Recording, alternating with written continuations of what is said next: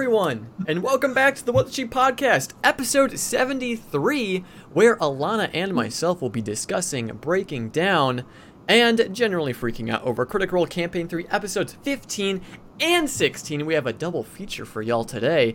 Very exciting stuff. And these, and like usually when we have these like double feature like episodes and stuff, sometimes the episodes are a bit disjointed, but these ones, you know, followed a Yeah. pretty, uh, you know, like concurrent timeline with each other. Um, so that helps. So let's begin with our discussion of episode 15. Um, the morning after Dorian's departure from the party, Yeah. Orym had to, you know, suck it up and I guess sleep with the sleep with the three ladies instead of Yeah. uh, instead of his usual um, Dorian and Fearne. Um, Yeah. but it, it is it, it is already felt Dorian's absence and Robbie's absence from from the party. No, definitely, and I think I think it's going to be the most obvious with Orym, as you said. Like, Yep. we'll, we'll notice he's gone the most because Liam does that kind of like wounded puppy kind of action Yeah. he thinks or talks about Dorian, Mm-hmm. and it's I almost said Dor Dorum as in like Orym and Dorian. Didn't Yep. mean to do that on purpose, but when he like talks about Dorian or when he like you know says like oh you know sleeping alone tonight or things like that, Yeah. it's like oh buddy, oh Yeah. Um, Mm-hmm. But yeah, and it's also just it was it was for so long having you know Robbie at the table than to see them by Yeah. themselves. Well, not by themselves. There's seven of them, but you know, at the table with that one space missing. It was a bit like oh. That was that was a long that was a long tenure um, for a guest Mm-hmm. Yep. star. So, uh, you know, he'll be back. But Oh yeah, of course. But I, I am very excited that Marisha and Travis are now once again sitting next to each other. Yes, yes, yes. Those early dynamics from campaign two with Fjord and Fjord and Beau were so great, and I Travis is playing Chetney so freaking well. I so I just love it. I so chaotic. I love it so much. I, I can't. I actually can't.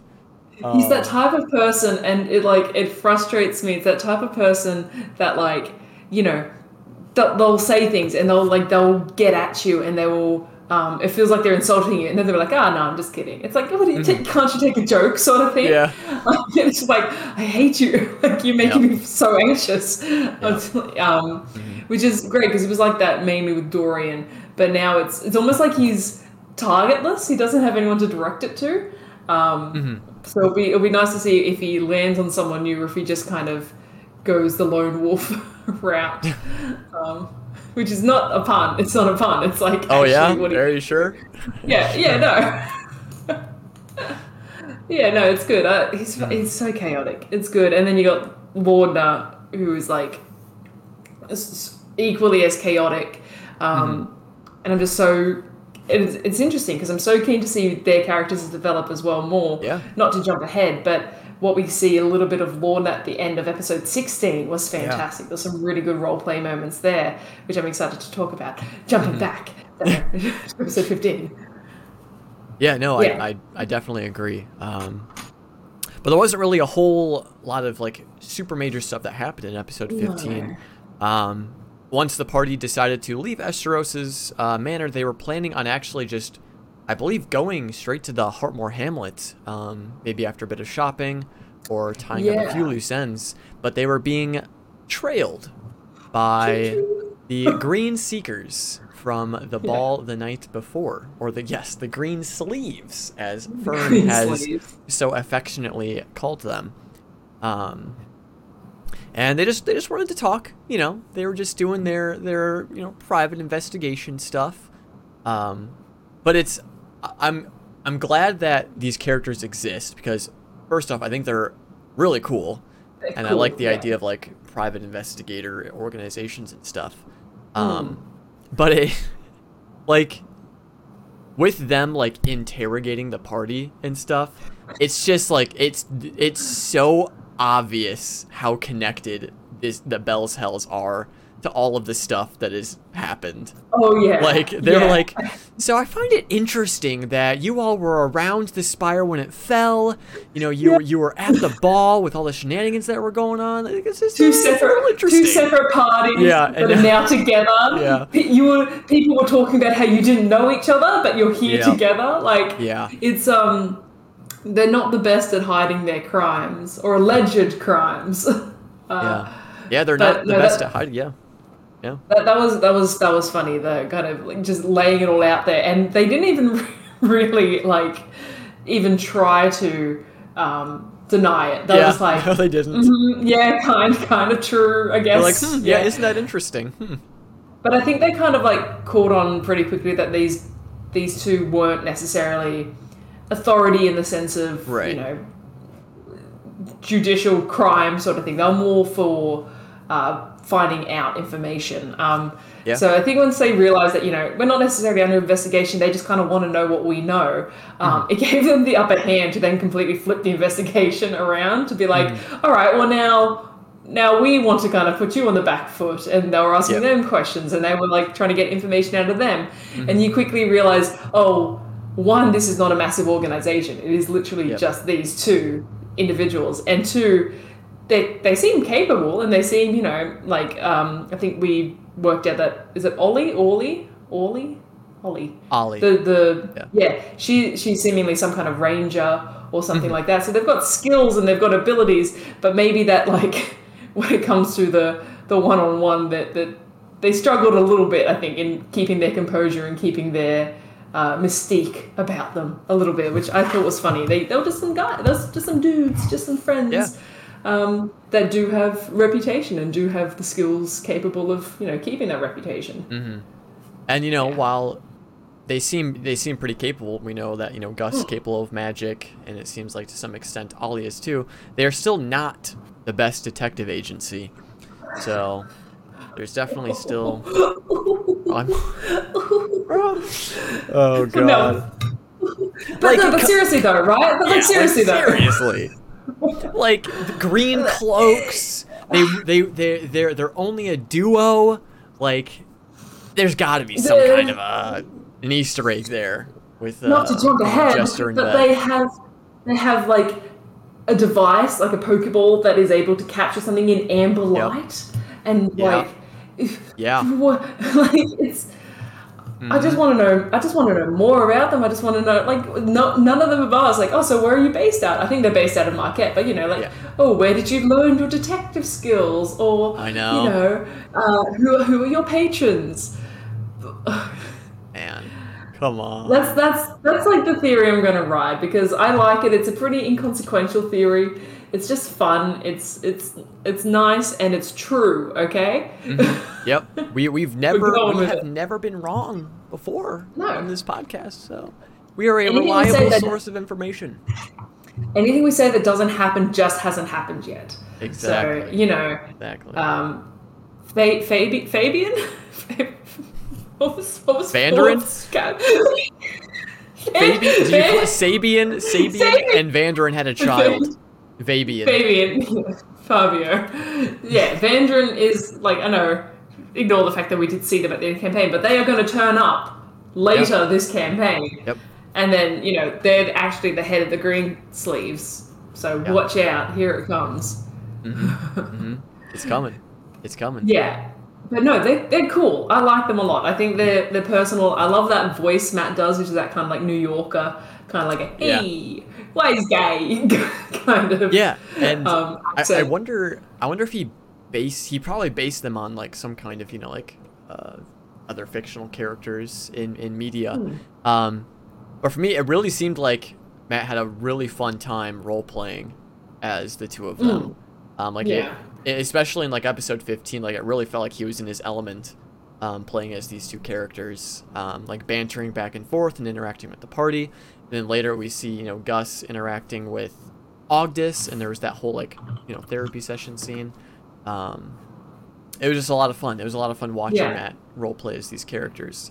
And, Um, and they're fleshed out as well. The fact that Yeah. there was like this whole backstory and Mhm. things like Matt did the one one man show of you know role playing a massive conversation um, with himself. So he's got these characters really well fleshed out, which isn't anything surprising for Matt Mercer, but Yeah. it's um as you say you can you can tell when he is like invested in an NPC because there is more detail, there is more kind of nuance to their character, and uh, more aspects to their personality. So yeah, it's it's they're fun characters and they're fun to see.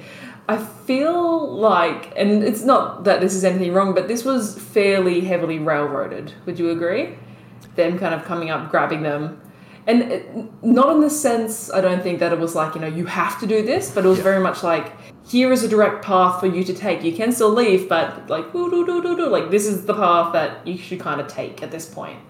Um, what do you what do you think about that? Do you think? I I agree um, because I think mm, again I, I don't I don't want to assume anything. This is obviously just Yeah. theorizing, um, but it did seem like there was like a lot of different avenues for the party to Oh, yeah. pursue. Um, you know, there's the stuff with the Treshi House. There's the stuff with the Shade Creepers. There's the stuff with the the Hartmore Hamlet. Like, there's there's so many things for them to pursue, and Mm. I think that Matt presented this as an option to like immediately like just go straight to like the source of one of these Yeah. things that they were dealing with, um, to come to like some kind of uh, like a conclusion to it. Obviously, we didn't get a conclusion with this one, Yeah. but it progressed to a state where now it's out of their hands. Um, yeah. which is the same same thing what happened with the Treshi stuff because now they're simply Yeah. waiting for uh, the ring that, that that was planted on Armand to Mm. produce something. Um, so while it Yeah. did kind of it was kind of railroady, but it was railroady in like a good way. Um, because Yeah, it no, still 100%. felt more or less natural because he did in- introduce these green seekers and they did come to logical conclusions um, Mm. about the party. Um, and then again, the party then offered to help them in their investigations, which then led them to the mines, that stuff. Yeah, I've got no problem with railroading. Like when I'm a player, I love to be rail railroaded Mm-hmm. Yeah. because it's I- like, and sometimes you have to, you know, for the sake of yeah. the narrative. Yeah, hundred percent. And um, as Adam's saying in chat, it's like it's given them, as you say, like they, they it's now been dealt with. It's been passed off to high body. Skipping ahead to sixteen, who cares? um, I'm not saying not to skip ahead. I'm just saying who fucking cares at this Yeah, point. Let's skip yeah. ahead. Um, it's yeah, it, it has kind of helped their case. They've now got people that are trusted on their side saying we can get your name kind of cleared from this. If they had just left for the two weeks to go to the Hartmore Hamlet, I mean, one, there could have been more destruction and chaos being sown within the city because what the fuck was Lady Emoth up to? Um, and two, it would have just kind of, their names and the, the suspicions surrounding them would have kind of grown. You have Treshi was super suspicious of them. Um, the general was super suspicious of them. You've got uh, ah, shoot, okay, there's so many NPCs. The um that administrator guy that works for Treshi, uh, v- him. Um, Oh, I know. Yeah, the volley, Yeah. volley. Volley, yeah, volley. Like they were, they had some really bad eyes on them. Yep. Um, so yeah, it's it's a really good point. It's sort of like yeah, it led them to one a really cool mini arc, little storyline, cool combat. Um, a lot of answers to things that have been plaguing them since the start of the campaign, Yeah. and yeah, now a nice kind of little out, so they can take a breath. They can, you know, leave this for a little bit of time and come back to it, um, which is great fun. It's good. I like it. Yeah. And while it is like a nice breath of fresh air, it also does open up a lot of more interesting theories. Um, because later we discover that the Green Seekers are working for um, House. Mm. Uh, What's I have it face? written down. Shishandri. Yeah, was that Alana? Or Shishandri? Mist- Mistress Ola- Shishandri. Is Um, that the Olana lady that they? I had. I need to get up that NPC sheet I that I, sent you. yes, I believe she she was at the ball yes. Yes. and she was like inquiring about potentially hiring the um the Paragon's call or something. Or she was wondering about their services, I believe. Um but what's interesting is that what if what if she is also a part of the quorum and Tr- and Armand Armand Treshi is operating alone like without the quorum's approval with like all this different Yeah, things that are she- happening she was one at the party that was circling after the fight, talking to like Gavris and talking to um, Mm-hmm. Armand and that. Yeah, she's so they kind of clock that she was probably on the on the quorum. So I, I like that. I like that idea that she's like, I mean, clearly kind of clear. It doesn't clear her name, but it gives her a bit of a boon in the fact that you know she's working with the Green Seekers, and they seem to work with people who are more or less decent, um, not evil, I guess. Mm-hmm. So yeah, that's that's a really nice kind of pull that Yeah. she's probably on the up and up a bit. Yeah, which means which means either Treshi is working alone, like against the quorum's like better judgment, or Shishandri is just one of the, you know, uh, justice, you know, light seeking members of the quorum um, amongst all of the other corrupted members, and she's Mm. trying to like find the source of all of this corruption that is happening within their circle. Um, Yeah. And so she hired the Green bad, Seekers to pursue Treshi, who seemed to be behind most of the stuff that was going on. So just very interesting, like Yeah. this new new layer that was added into this. That oh, maybe it's it's kind of like subverting expectations in a way, because it's like oh, so there is, there there are redeemable people on the quorum that aren't all about you know uh, corrupting and for the betterment of themselves rather than the betterment of the general people of Jrusar. Um, so it's very interesting seeing this seeing this played out, which means that we'll probably get more of it in the future once the party returns after the excursion to the hamlet Yeah. later on. And it's it's so sus. Everything trashy now is just kind of like tainted with Yeah. um, with distrust and and suspicion because it's all the dodgy things have been pointing at them. Obviously, we know that Armand is someone not to mess with. Oh, yeah. Um, they were there with Emoth Cade, and we know Emoth Cade works for the for the Treshis, and clearly something's happened to her. Like, Mm-hmm. um, I'm wondering if she was like parts of the experiments, or you know, she was offered up to the Shade Mother by Armand, or by the Nightmare King, or by whoever was behind this Yeah. to like you know. And then we got to figure out like Duggar. How is Duggar involved in all of it as well? Like we know that Duggar was with the Yeah. Hubbard Corsairs. Um, maybe he got mixed up, you know, investigating the um, the Paragon's Call or something, and then he got thrown into the mix as well. It's it's so corrupt. I love it. Like, I Yeah. really want to. I really want to break down the corruption of the Shonday Quorum and how it is mixed with all these supernatural elements because that's really cool. Like 'cause we've seen corruption and we've seen you know political stuff in campaign two, but this is like political corruption mixed in with fey bullshit, and Yeah. I'm all about it. It's really cool. Yeah, it's it's it's so interesting because we don't like we still don't really know why Armand is doing all of these things. Yeah, unless had- he wants to be king. Like that, the only thing I can think of is he wants soul control. Soul control. Um, he wants Yeah. soul control. That's the only thing I can think of. Um, yeah, because like there's so many things that he's orchestrated. He's he's worked with um, Ira to animate furniture and stuff. They were working on a machine to maybe mass mass produce that. He was turning the Paragon's Call into like super soldiers by turning them into werewolves Yeah. and stuff.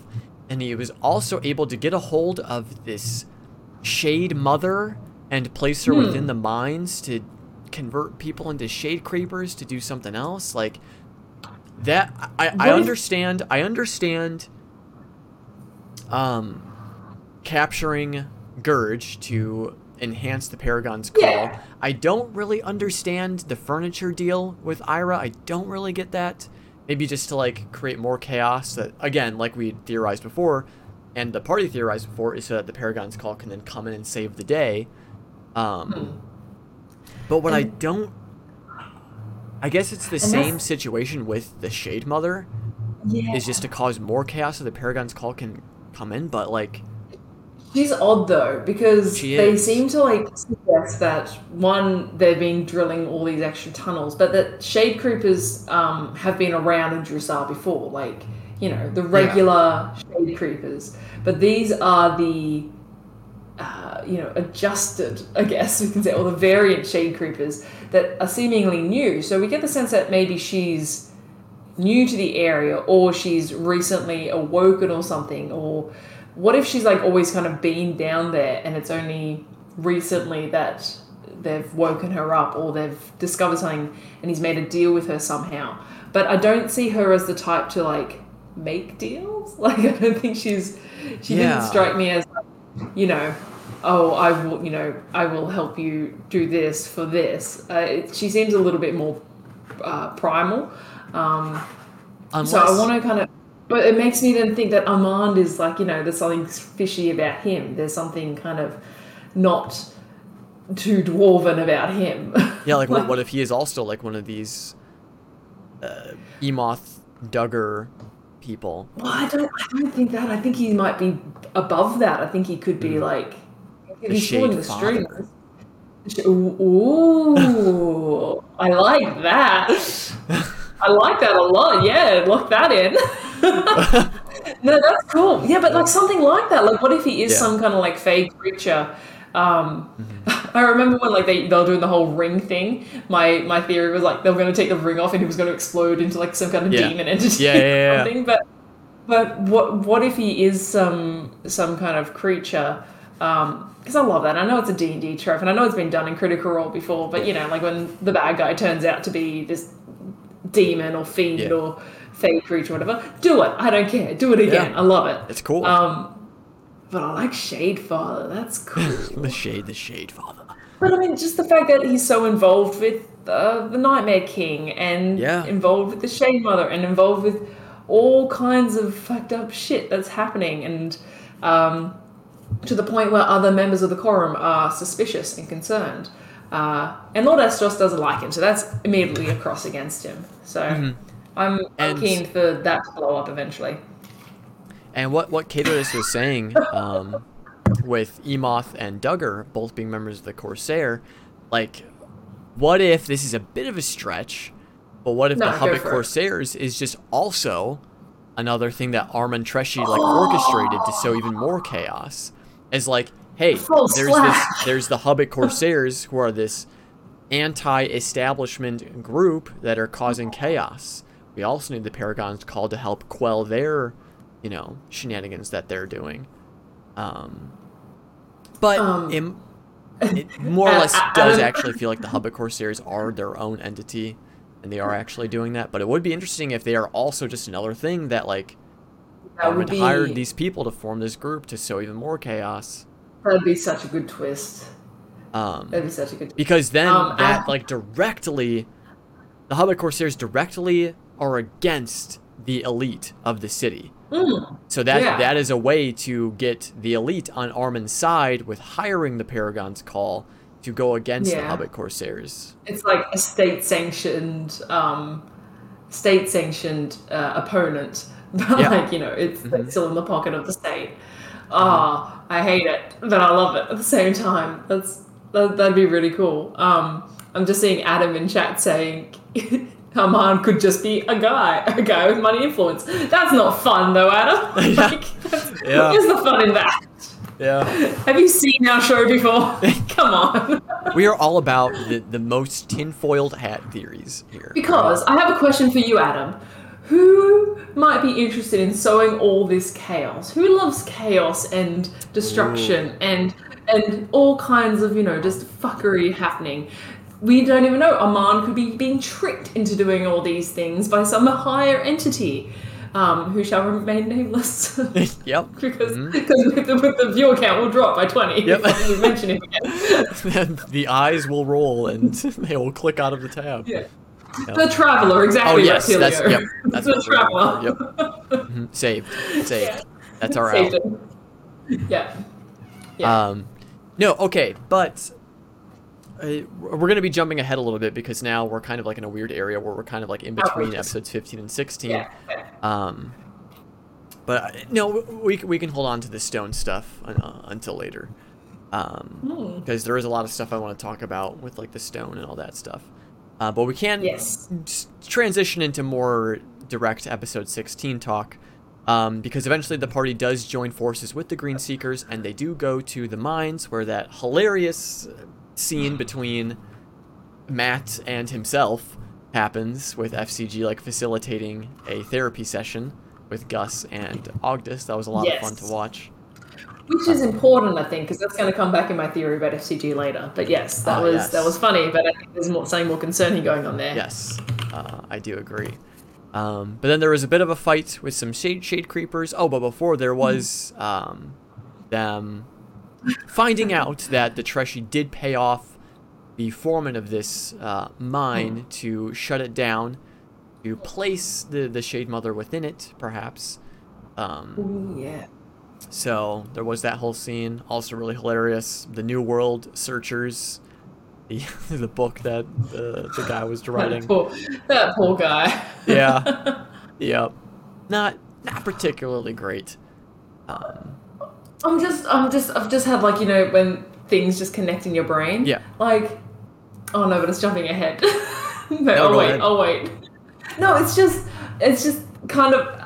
I'm probably a real idiot for only now just piecing it all together. But the clicking of like the fact that the Shade Mother had those broomstone attachments, and we now Mm-hmm. have that confirmation of that's where all the broomstone was being stolen for or from. yeah. Who was the what was the name of that? Was it the dwarf or the gnome lady? Very early on in the campaign, at the at the storage house, who they found the broomstone in the crates. Like, Yeah. do you remember her? Yeah, Dennis. She yeah. was Dennis, yeah. Because I'm just I'm just rambling now. because was she, did they determine did they determine that she was smuggling it in? She was like doing it behind the backs of um was was that Eshteross's guild? Yep, it was Yes, the that's right. uh, Prodage Estates warehouse. Yep. That's it, that's it. Yeah. So they were using she was using her role there to get some broomstone in and ship it off somewhere else. And when she got caught, that's when she was killed by Duggar. Yeah. Okay, I'm just stating facts now, Yep, but yep. it's just clicked in my head. I was like, oh fuck, it's all coming full circle. Holy shit! And it, it, it's such like an interesting way because we were like, what? Like, why are they smuggling broomstone? Like, if it's only used for like skyships, what do they need it for? And now it makes perfect sense. The transportation of the Shade Mother. Um, it's it, it's, it's a really clever way of we- you know connecting that in. We never did we ever get from. We know that Duggar was her contact. He was the one that was like you know doing all the deals with her, but we never really got any confirmation if there was a, a third party involved there. But we can only assume that the Treshis were involved somehow in that transaction. They were the ones supplying the broomstone or the ones stealing the broomstone. That's right, she was coerced. Okay, cool. Thanks for catching me up, everyone. It's been Yeah. a while. It's been, it's been a little while since It those has. episodes. Yeah. Yeah, it's good. Good stuff. Ooh, I like it. It's coming together. yeah, yeah, it's it's it's very exciting. Um, but then yeah, then we did have the fight with the Shade Mother, um, last night. She's And cool. It was- her. That was a very cool fight. Um, I don't know if anyone here has seen Star Wars: The Clone Wars animated series, um, but I was I was I was thinking of the Geonosian, like hive mind mother, uh, from one of the episodes. That was the vibes I was getting from from this from this uh, entity that they ended up fighting. Um, but it was it was this is a very interesting fight. This was a very layered fight um, because there was uh, the main threat of the Shade Mother, but there was also wanting to capture Emoth Mhm. in it, and then there was also having to deal with the spawning Shade Creepers. So there was a bunch Yeah. of different things that the party had to worry about here, and I mean, like overall, while the fight was pretty deadly, like they they had some pretty good rolls as well. It was like Yeah. equal on like good rolls on like both sides, um, yeah. uh, more or less.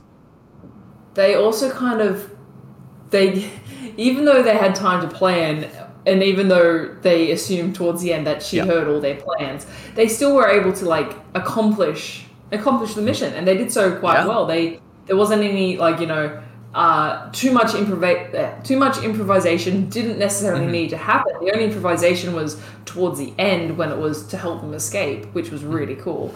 Um, but yeah, they did a really good job. It, like it, it went pretty Yeah. well, except for you know the amount of damage they took. Yeah, the, yeah, the damage it was was ridiculous. A lot of damage, and it was a lot of poison, which is you know not great. That hurts. yeah, But I think it comes down to Fearne with the daylight spell. yeah, Like, there were so many clutch, so many Yeah. clutch plays this episode. Um, it changed the tide, and it just and I like it too because it was just she just wanted to see. Like it wasn't even Yeah. intended to necessarily um, hinder the creatures. It was just like, oh, I'll do this, and we'll be able to see.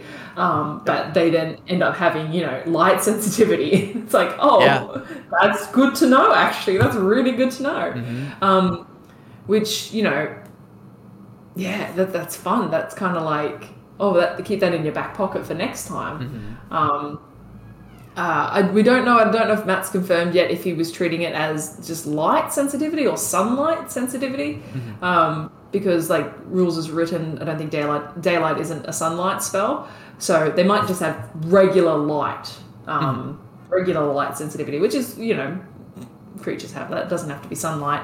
Yeah. Um, yeah, no, I liked it. I liked it. It was awesome. It, when when she said it and Matt's reaction to it, like how they were all f- like falling backwards and like um, reeling from it. Yeah. It's just like, oh shit, that's like that's good. That's a tie turner. Yeah. That, Yeah, that was huge. Um, because yeah, there were so many clutch plays. There was, you know, getting Lady Emoth in that cage. Um, there was, well, I don't know if it was a clutch clutch play, but the pillar falling on top of uh, Chetney was pretty funny. Um, Yeah, that was great. Um, and then like was it Ollie or Gus the next round was like doing it action and everything, and Chetney's like, "Hey, help! Yeah. I'm down here." It's Yeah. like, "Oh shit! Oh yeah, right! Oh god!" Um, yeah. yeah. nah, it's good stuff. Um, and then there was also Orym making that really clutch play of like collapsing the machine onto uh, the Shade Mother. Is that kind of how that went down? It was a little bit, it was a little confusing. So, so no, because the machine had collapsed with the pillar. Okay, So yeah, yeah, that, and so there was still the whirring machinery, like it was still going on. It was still. So he attached the rope of whatever it's called around one end of hers, and that's the rope that it doesn't attach unless you say the magic word. Mhm. And then he threw the other end into the whirring machinery. So it's like you know a tie and a paper shredder sort of thing. Yep. Um, which is horrifying. That is pretty horrifying. Yeah. That's like I don't know if you've ever seen the movie. Uh, there's a movie. It's an old Jackie Chan movie called Rumble in the Bronx. And it's like really kind of not super old, but you know, '90s movie. And there's a scene in it with a wood chipper, and it like I shouldn't have watched it as a kid. Yeah. It was like that, that and Fargo, the wood chipper scenes in those two movies. I shouldn't have watched those as a kid, but I just like had instant flashbacks to you know Yeah. ten year old me watching those, going like, "What the fuck is this? What is happening? Yeah. Oh my god!" Like, yeah, the, the concept of something getting dragged into a machine horrifies me, as I think it would any sane yeah. person. Um, Yeah. But it was so cool though. It was it was such a clutch mo- uh, moment and move. Um, but R.I.P. rope. That's probably the saddest. Yeah. Yeah. I mean, but it, it served, it served its purpose, uh, very, very Mm. well. Well, I don't know if this was its purpose. Uh, These purpose was to help people climb. yeah, but you know, it, it's not. Yeah, uh, it it It worked. served a purpose. Um, no, that's great. but then I love one of the other things I really loved, loved about this combat was, and this is just in a general sense, I love because in campaign two I loved Caleb's like flavoring of spells, like when he would cast them. Mm. It was always Yes. just really, real a really like interesting role play moment. And for this Yeah. campaign, I loved, I've loved like Laudna's descriptions of how she casts spells, as well as Imogen. Um, Mhm. This like electrifying like sense of like the eyes going Yeah. the hair rising a bit, um, and Mm. shooting forth this electricity. It's really, really flavorful. Yeah. Um, especially when And she it- casted the lightning bolt uh, spell for the Mm. first time, which is a packs a packs a pretty big punch. They're they're reskinning some spells for Imogen too, which is really cool. In the last episode, Mhm. they reskinned um, Arms of Hadar. Is it Hadar or Hunger? Oh Jesus! This Yeah, is this Arms is the point where yeah. Yeah, Arms of Hadar. That's it. Yeah, they reskinned that into a, a spell that was flavored for Imogen. I can't remember what they called it in the game, but it was essentially Arms of Hadar, but with Wait, does- wait. it. How does Imogen have access to Arms of Hadar? Or, or do you mean Laudna? Was it Laudna or was it Imogen? Oh god, it was like I think Arms of Hadar, I think, is a um. Hunger. Hunger of Hadar was Oh, Seething Hunger of Storm. Hadar was Seething Storm. Um, Interesting. Yeah, it was really cool. Um, Arms of Hadar, yeah, that's the other one. that's the one with all the tentacles. Um, ah, I'm Okay. Arms of Hadar was shock flare. Cool. Yeah, it's awesome. Like I like that. I like that kind of um, that remix of Yeah. of uh, of spells to suit the suit the characters. Um, one thing I wrote down in my notes, which I took, Let's go.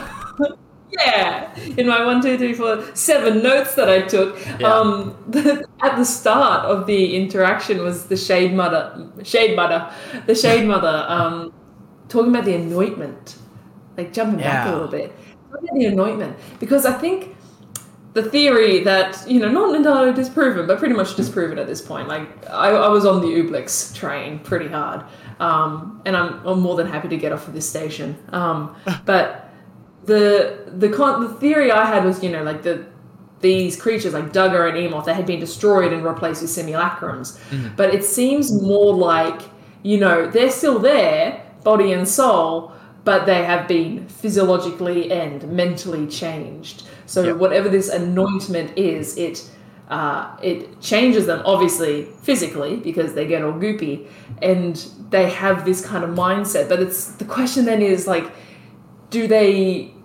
Is it is it um you know? Do they consent to it? Is it is it like a consensual Yeah. anointment? Um, because when Imogen uh, was trying to pierce into Emoth's mind when she was in her form, and you know there was all that you know kill, kill, kill, kill, kill going in her head, she broke through to the actual kind of humanoid mind of Emoth, and it was still kind of you know like worship the Shade Mother, I love my mother sort of thing. Like she still had that going. It was almost like a bit of a Vesta Yeah. Rogna of like. Oh, she she loves the eyes of nine, but does she? Is it because she like is just you know a scholar, or is it because she's actually like dipped into this? Um, like, yeah, I'm wondering if it's the anointment causes them to become faithful, or if they're faithful to begin with and then they have the anointment. I find it hard to believe that they're faithful then the anointment. I think the anointment probably changes them. Yes, then I'm. It brings up a a bunch of different questions. Hmm. Um, is Armand the mastermind of all this, or is the Shade Mother? Like, is he like working like for the Shade Mother? Um, Yeah. or Oh, yeah, because he could be influenced. Mhm. Like he could have had the anointment. Yeah. Yeah. Um, or, uh, it's it's it's tough, like, cause did Lady Emoth and Duggar maybe like believe in what Armand was trying to do, or whatever the Shade Mother is all about? Did they believe in that? Or it would make more sense if it was if they were more like persuaded or paid to like join this cause. Um, because we did learn that um, Emoth Cad, we do know that they are uh, they are a minor house, a new and minor house. Perhaps Armand um, uh, bargained or like uh, persuaded Emoth to join his side by saying like, "Hey, if you join my side and do this anointment thing, I can guarantee status and renown for your house Yeah. moving forward." And for Duggar, you know, maybe he was like down on his luck. He had debts to pay off. You know, there was all these things that were happening. He's like Armand approached Yeah. him and was like, "Hey, you know, I can help you out if you join this cause and go through this whole process." Um, so that's Yeah. one thing. Or maybe there is like an actual like righteous path that the Shade Mother is on or that Armand is on that Emoth and Duggar believed in, perhaps. Which is why Emoth was even like going past that primal that primal uh, nature that Imogen was able to push past. There was still that devotion to the Shade Mother. So maybe maybe there is something that they are working towards that could be argued is good, maybe. Um, I think uh, I like I like excuse me. I like that idea. I like the idea that it is the shade mother is kind of the one with the power and the relationship. But then it kind of feels like it was a bit of a maybe not not lackluster by any word. That's not the word I'm trying to use to describe it, but it's the word I'm going to use. Uh, introduction, if she is this kind of arc villain, because she's kind of just she was just kind of hanging out in the fight, and then she's just they kind of just left her there. yeah, Um, yeah, like yeah. Like the, yeah, they didn't finish like- the fight. She's still there. yeah, they didn't they didn't finish her off. Um, so which is you know concerning. She's seen all of them. She knows their faces. Yeah. She knows their thoughts. Um, but then it also leads me to the question of if this is you know Armand is you know a part of the anointment or uh, he truly believes that there's some good that's to be done or you know he can do good and he wants the power for this reason it makes me wonder if maybe bertrand's death was targeted like obviously it, it was targeted because they had had that run in with duggar the day before and then mm-hmm. you know Bertrand's out by himself, easy target, whatever. But it makes me wonder if there's more to it. The fact that Bertrand was a known associate of Lord Eshteross, and maybe prior to this, Lord Eshteross was poking too much into the Treshi or poking too much into Yeah. what was going on. We know that he's hired other mercenaries. Maybe it could have been because the party just assumed, oh, this was a targeted attack against us. But what if it was a targeted attack against Eshteross? Um, because, you know, Duggar attacked Bertrand, but then he didn't try to go up and kill the rest of them in their sleep while they were asleep. Like, he was right next door to them. He could have just gone and gotten them. Um, It makes me wonder if, like, we'll ever get some more kind of, not necessarily closure, but like some more kind of uh, insight into why. Well, we know why out of game Bertrand was targeted and killed. okay. But, like, if there was an ulterior kind of motive there. I like that because Duggar did know who Bertrand Bell was. Like he Yeah. said, like Bertrand Bell, good night, um, when he killed him. So that would make sense if he was specifically targeted because he worked with Lord Eshteross. And now I'm starting to think because the broomstone was found at the Prudage Estate warehouse. Yeah. What if like Armand like set it up so that the broomstone would end up in Lord Eshteross's warehouse as a like As a fallback or like because then Lord Eshteross would take the fall for if the Shade Mother was ever discovered, it would be discovered that broom like she was involved with the broomstone, which then is connected back to Lord Eshteross's warehouse. So then he would take the fall for being involved with the Shade Mother rather than Armand Treshi. So perhaps. Armand like orchestrated the broomstone going specifically to Lord Eshteross's estate warehouse so that he is directly associated with the broomstone involvement with the Shade Mother. Oh my gosh. So it was all like it was all just set up like so that, it. that like I like it. Eshteross would end up taking the fall for all this stuff that's happening and to take because the heat I off of think Treshi. yes, I think I think it's it would be wrong of us to assume that prior to the campaign, Eshteross didn't have strong investigations into Treshi. We know that it might Yeah. not have been fruitful. He said that you know, like I've been trying to do this for a while, and I've had other mercenary groups. Um, we we don't know to what extent they've had kind of these quasi run-ins before, or you know, uh, disagreements. We know that obviously Eshteross is a I almost got him a Hamlet, a hermit. um, so you know, perhaps they haven't taken him too seriously, but I like this idea that there is more to that kind of Duggar, Bertrand, Treshi, Eshteross pre-game story. Um, and it could lead into like yeah, like I said, like some a bit of closure for Bertrand because it was kind of very much you know Bertrand died, ship his body to Whitestone, Yeah. um, but moving on sort of thing. Um, I think it would be a nice kind of act of the Bells Hells to fully fully uh, avenge his death because Duggar for like Duggar's still about. We can only assume like they did they kill Duggar? They they destroyed Duggar, right? Yeah. But yeah. we, d- we don't know. Duggar could still be about. Yeah. Like, let's be Maybe real. he'll reemerge from one of the cocoon the cocoons down in the Let's, let's be real. Yeah. Like, um, so I'm I'm super excited for that theory. I like that a lot.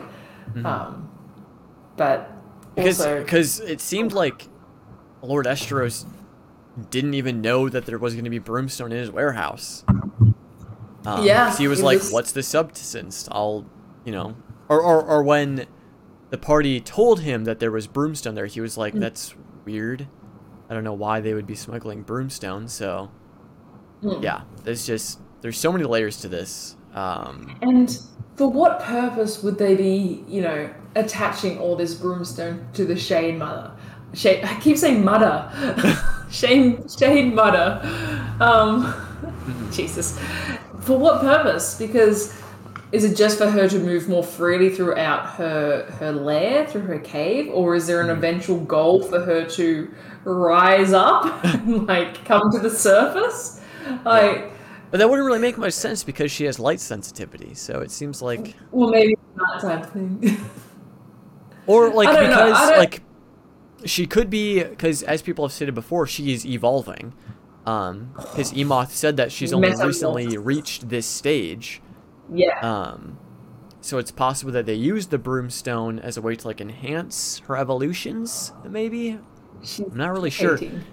Okay, because this is then where involving the stone. This is then where like again the Nightmare King comes stone. back into it. Let's talk about the stone. The stone was all about transmutation and making someone better than what they are in a very alluring sense. Like, what Mm-hmm. if the Fey King and this stone is actually the mastermind behind all of this? The stone. Like, like there's just so many. It's this is so crazy. Like how many different ways this can go. Um, because if because what if you know Emoth or not Lady Emoth, the Shade Mother is like a Pokemon and she needs this stone to evolve. Um, because that that definitely seems to be the case if this stone is all about like transmutation and changing for the better, and they were using the stone to evolve the Shade Mother, and like her final form. So it's it, oh man, it's so interesting. Yeah. All these all of these different layers. Fuck yeah, I finally got my Thunderstone. Gonna get a Yeah. Raichu. Yeah, exactly. Um, no, that's cool. I like I like mystical stones. I Yeah. like them so much. Um, oh, just the thought of it being like like when Imogen was piercing into it, and yeah, she got the senses from it, but there seems to be almost like a consciousness to it um, that is, you know, it has that potential, that transmutation, as you say. Uh, it's just so shady. It is so like Shady. yeah, it is. It's shady. It's shady and it's fucky and it's um what color was it? It was purple, right? Like purplish. Yeah. Okay. So so never mind. Um but that's that's concerning. Like the fact that it's just wanting in an allure I just say an alluring way to like beckon it. It's it's it's it's cursed to the tenth degree.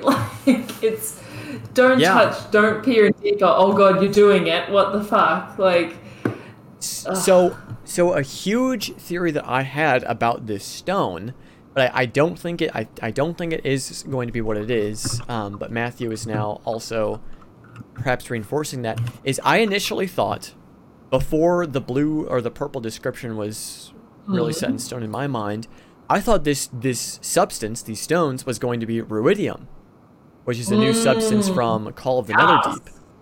Um, yeah. because it, it does what I was have that thinking. that very like corrupted sense where it like enhances your abilities, but also Yeah. like if you're exposed to it too often, it it changes you and could lead to your death.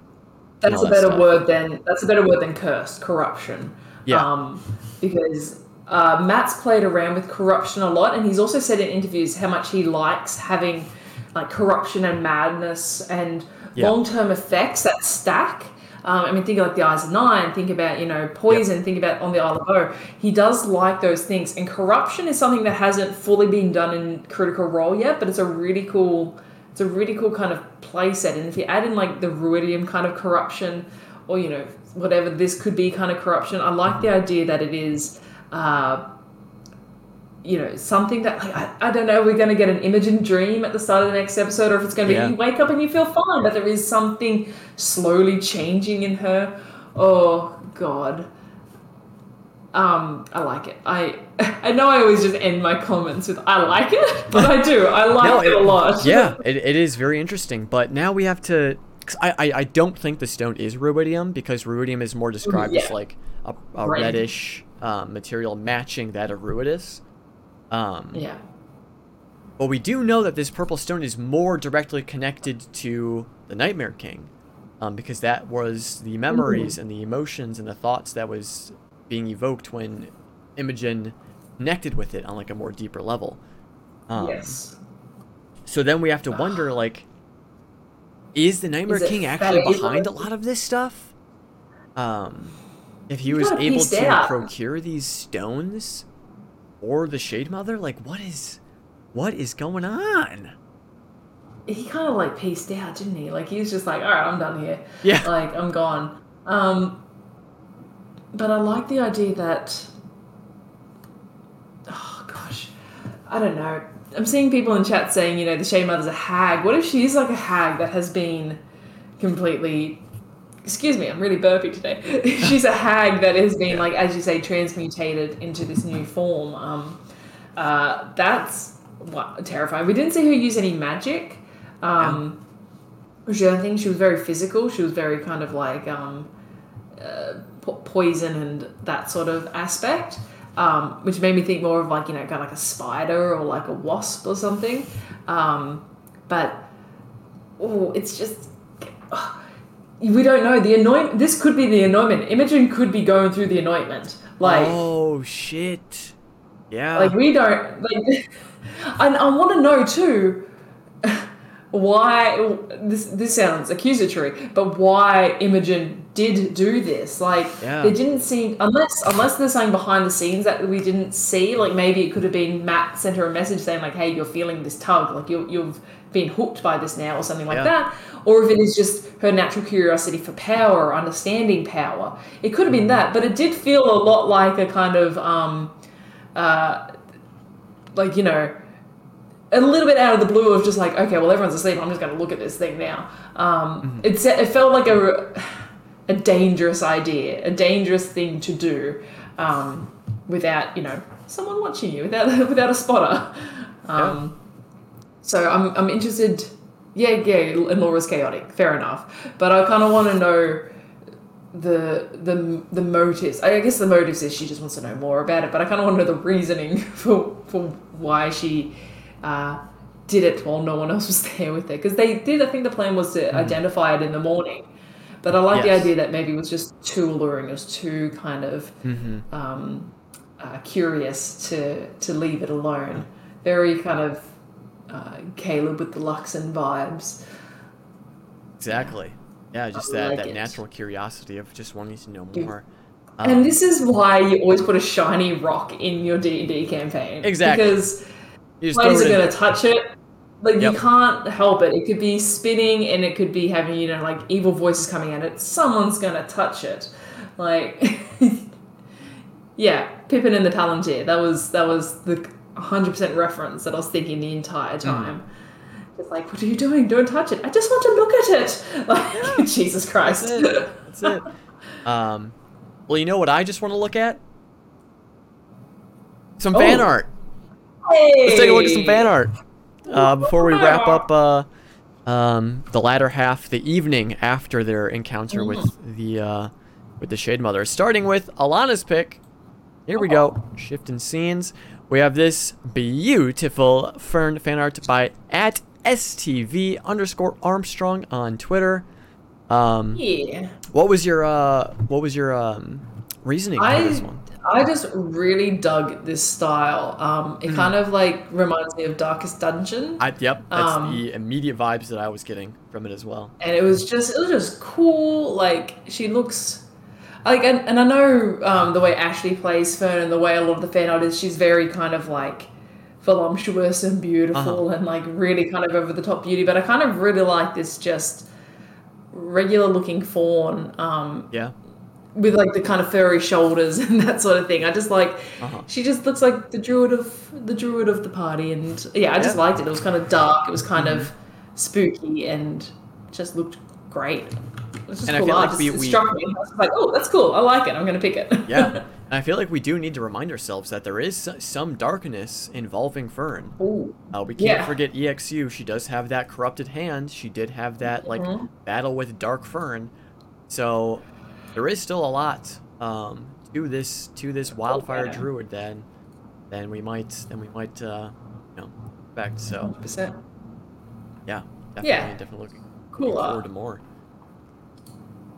But yeah, gorgeous, gorgeous fan art. Um, I chose, uh, I chose a piece uh, paying homage to our Green Seeker friends. Uh, this wonderful art done by at Work by Starlight on Twitter. This beautiful fan art of our favorite Green Seekers.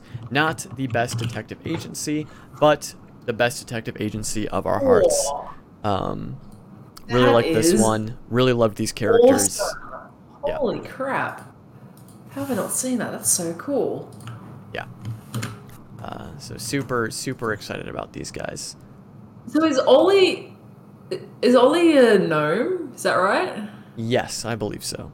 Yeah, a gnome and a half half orc. They're so cool. Damn, that looks they look fucking sick. They do. yeah, they really do.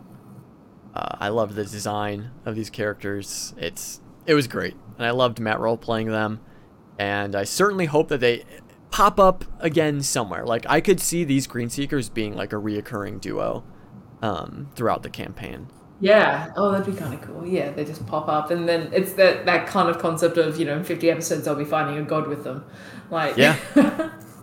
Yep. No, that's cool. I'm getting like from that picture, I'm getting strong like Mulder and Scully vibes, like from X Files. Oh, okay. Yeah, yeah, yeah. Yep. Yeah, I think just the business suits and that sort of thing. Yeah.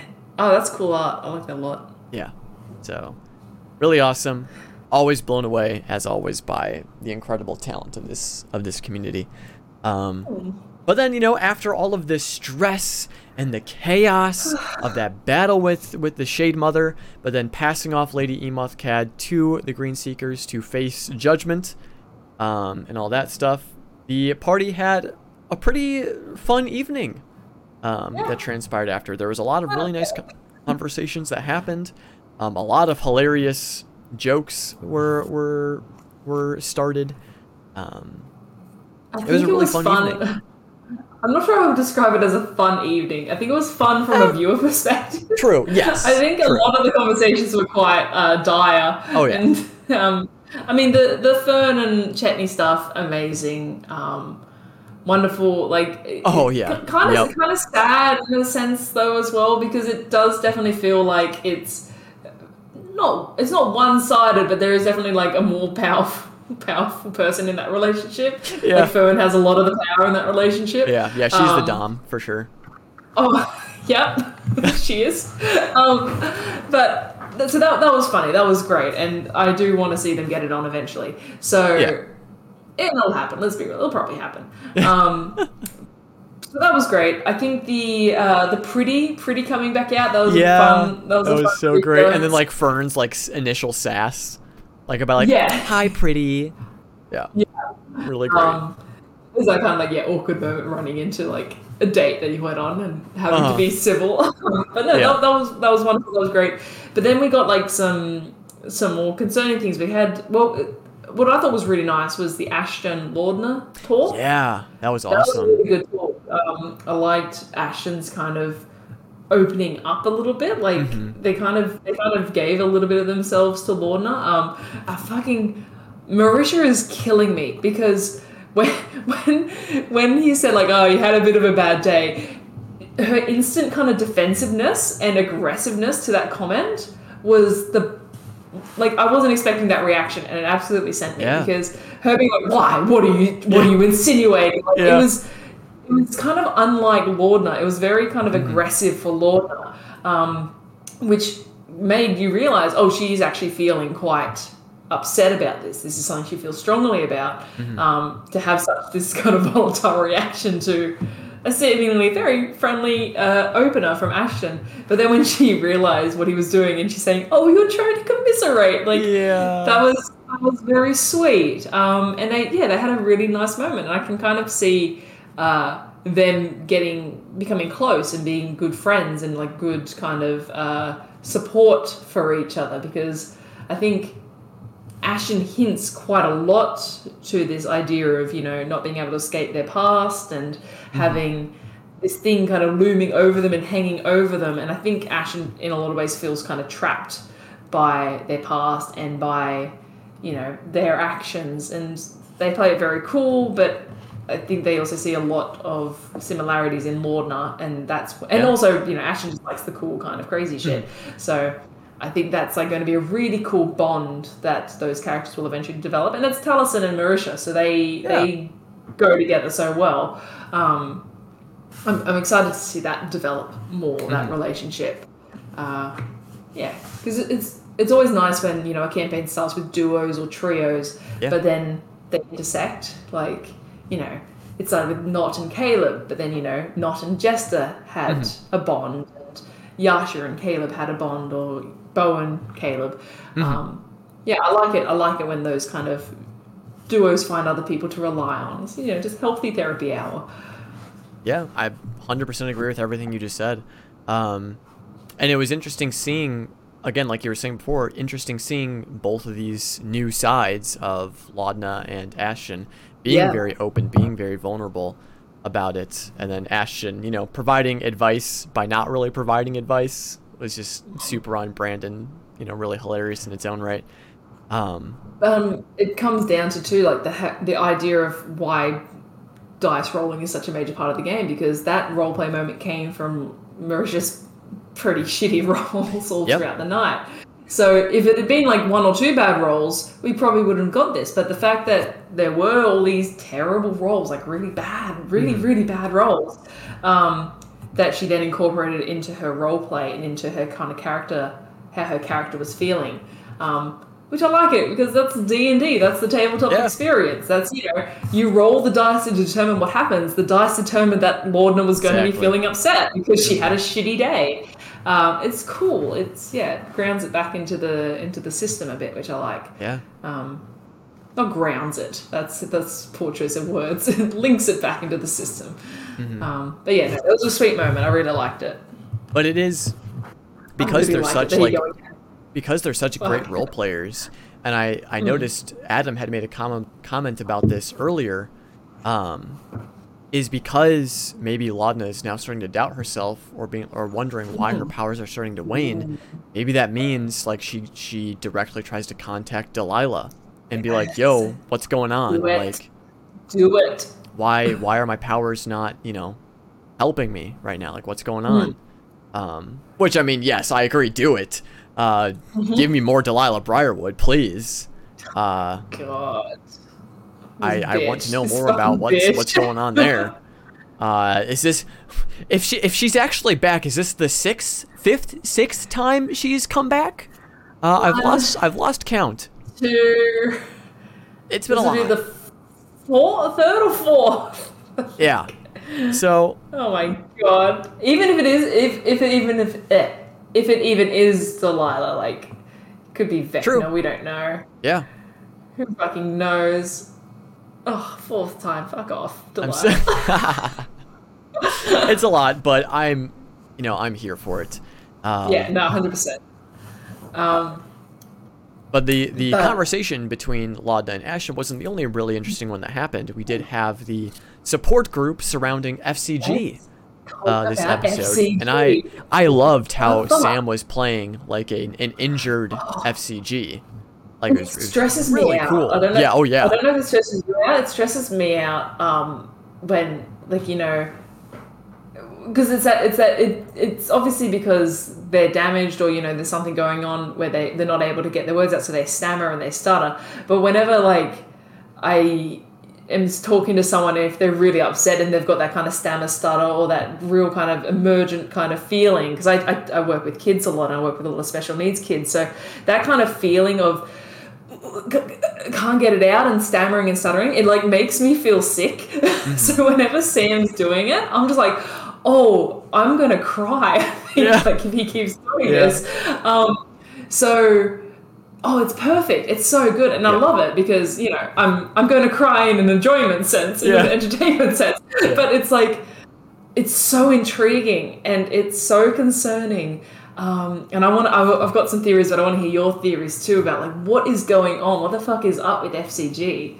So initially, when FCG was like stuttering and like bringing up different things that were happening, I was taking it as the FCG in his injured state. It's harder for him to process his like memories and stuff that was happening, um, Yeah, because he was bringing up a, a bunch of different things. You know, he brought up like the nobodies.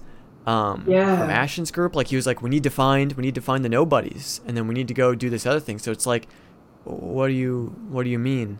Like what's like he was just bringing up all of these random different things in the moment, um, which and it's kind of the just- same. No, yeah, go ahead.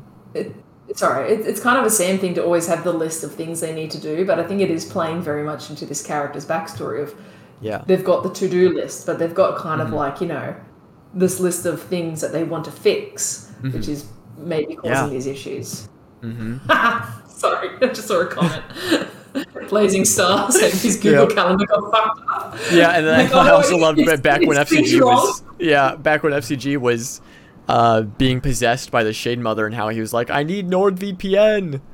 Or, Oh, uh, God. just- great. So good. It was great. Um, but yeah, I, I kind of I like the idea. My my kind of kind of theory is that one, it is the um, you know, when maybe they are low on hit points, it can can affect them. Like Yeah. they're just not processing as well. But I think it's like this idea.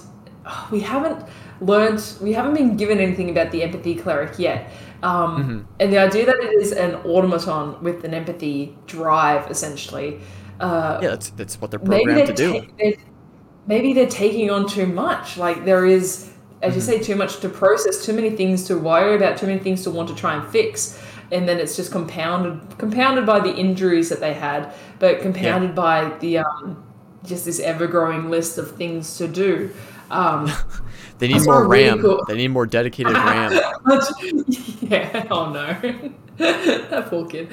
Um, they need like uh no, actually, they don't need more RAM. I lost my of thought. Um, there's so there's so much kind of for them to worry about and want to fix. I saw a really good uh, comment on the subreddit, uh, and apologies I didn't get their name, but they suggested that uh, perhaps when FCG was with Dancer, uh, Dancer was able to focus them and give them a, a, a job or something. Like maybe now it's without this kind of without their master or without their creator. They're struggling with purpose. They're struggling with the drive, and so they're just picking everything and picking everything to fix. And so it's literally overloading them. Um, we still don't know what's happening with all these aspects that you know whenever they take some take the health they get the temporary hit points but that seems Yeah. to be adding up to something or there's some kind of Right. extra counting happening there um, and it definitely seems to get worse when they're injured so Yeah, and like, like I, I will never, I will never trust Sam. I, I, I'll never trust Sam. that's it too that's it yeah. Especially after last campaign when Veth had that fucking dagger that was like slowly killing her, and like Sam So just kept it to himself. so good So like, I just, So I don't, I don't trust Sam with like anything that he does. Um, Sam Veth could have died. Like they could have gone to heal Veth, and Veth would have died, like straight up. Um, I love it though. I yeah, love me too. so me too. much. It's so great. Uh, no, I'm on board for that kind of thing to happen again. Like, I think there's something. One, I think there's something obviously darker in their their Yeah. backstory. There's that there's that memory they can't seem to access. They're concerned about. Uh, though they're asking obviously about you know one-eyed creatures again. They got some hints about cyclopses or things like that. Um, uh, we get this kind of yeah like darkness behind them and it, it appears dark i mean it's like an it's like an animatronic creature at a theme park breaking down it's like a scary fucking visual of you know uh, this person that you know going like essentially fritzing out so um i'm oh, yeah i wrote in my notes i put like fcg unwell too much empathy like Yeah, too much. All right, you're too nice, FCG. All Yeah. right, chill. Be mean. But I, but I loved how they kind of all came around them and was supporting them. So like Orym, I saw someone in chat saying Orym went full dad mode. Like yeah, Orym kind of Yeah. is the, is the dad of the group, like taking care of them a But then bit. it's then it's like, is FCG even capable of that? Because he is an automaton. Like his programming is an empathy, you know, is empathy But- driven. So like, is he even capable of like accepting help from others? Because then there is the other is- idea: is was FCG once like a real person? Like was his soul placed in this thing? Yeah, or I mean, and then there's also the idea that you know, I mean, because if you look at Warforged, Warforged you know living in the sense that they are alive and have you know souls and shit. So FCG has.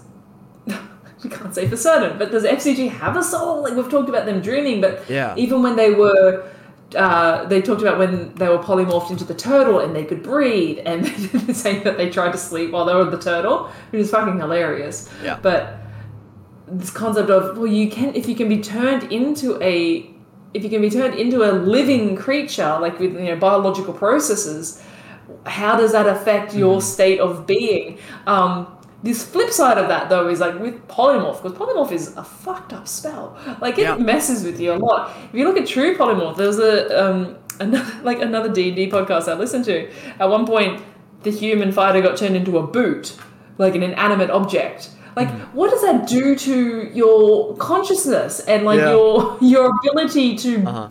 exist um Yeah. we're getting deep on the what the sheep podcast today, Yeah, guys this is polymorph philosophy 101 Mm-hmm. um Welcome. but yeah, it's oh, I I'm so excited by it because there's so many kind of possibilities and so many avenues that they can explore with FCG, whether or not they're going to completely break down or if they're going to completely go wild or you know something else is going to happen. We're going to learn about that backstory if they're involved with the massacre. Like oh, I'm just. I, and there's I it's it's need it. terrifying too because this is uncharted territory. You know, we haven't had like an automaton NP or Yeah. Before, um, because like with and it'll, it'll I I fully imic, trust and mimics trust. Even though I just said I won't trust Sam anymore, um, but I I trust Sam to like roleplay FCG in such a unique and compelling way, because there's so many things he can do. Like, for example, when characters have died, when PCs have died, you know, they're resurrected and they're and they're they are restored. But when if an automaton like dies and is resurrected, does their memory get wiped? Do they miss pieces from their memory? Like what actually happens? Um and and there is seemingly this kind of block in their memory. And the Yeah. way matt described it when imogen was crying was they're not ready to process it or they're not capable of processing it currently. And is that like is that a physical reason they can't process it? Or is it just you know an emotional reason? Which then brings up the question of fcg clearly has emotions. Fcg gets excited. Fcg you know likes people and dislikes people um, they're they're capable of having. Was there a comment? They're Yep. capable. Heard Connor's comment. Yeah. Amazing. Technically, all boots have souls. Well, you're banned from the Uh, channel, yeah, Connor. I'm yeah, sorry. you're banned. I, can't, I won't stand. That's amazing. Um, well, this is why we have Polymorph Philosophy 101 for these types of Exactly. comments. This is amazing. But no, I'm I'm all aboard the FCG is, you know, a real living Yeah. construct with a soul. I just want to see that come to fruition. I've mentioned before too in the fan art of FCG, the top of their head it's open and all the wires are kind of pulled back into almost like a top bun, um, which makes me think like, is that by design or are they missing like an actual part of their head? Um, Yeah, was FCG a, a hipster when he had a human body? Is that is he just trying to Oh, I yeah, gosh, I am so so intrigued and so curious. But it's Um, like it's it's it's so cool how we're able to have this deep of a conversation over just like a simple like, hey, FCG, like take care of yourself. You know, you don't have to always you know be this way. And, like the glitches that he was having, like there's just it just goes to show how much potential FCG actually has as a character.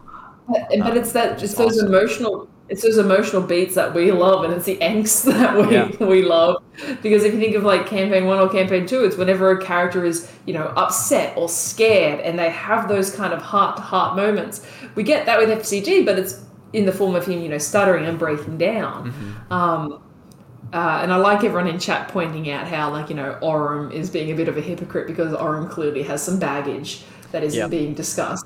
Um, which, you know, we're saving that. That's like a nice, like, after dinner bit. We're saving that Orym baggage, that Liam angst for later.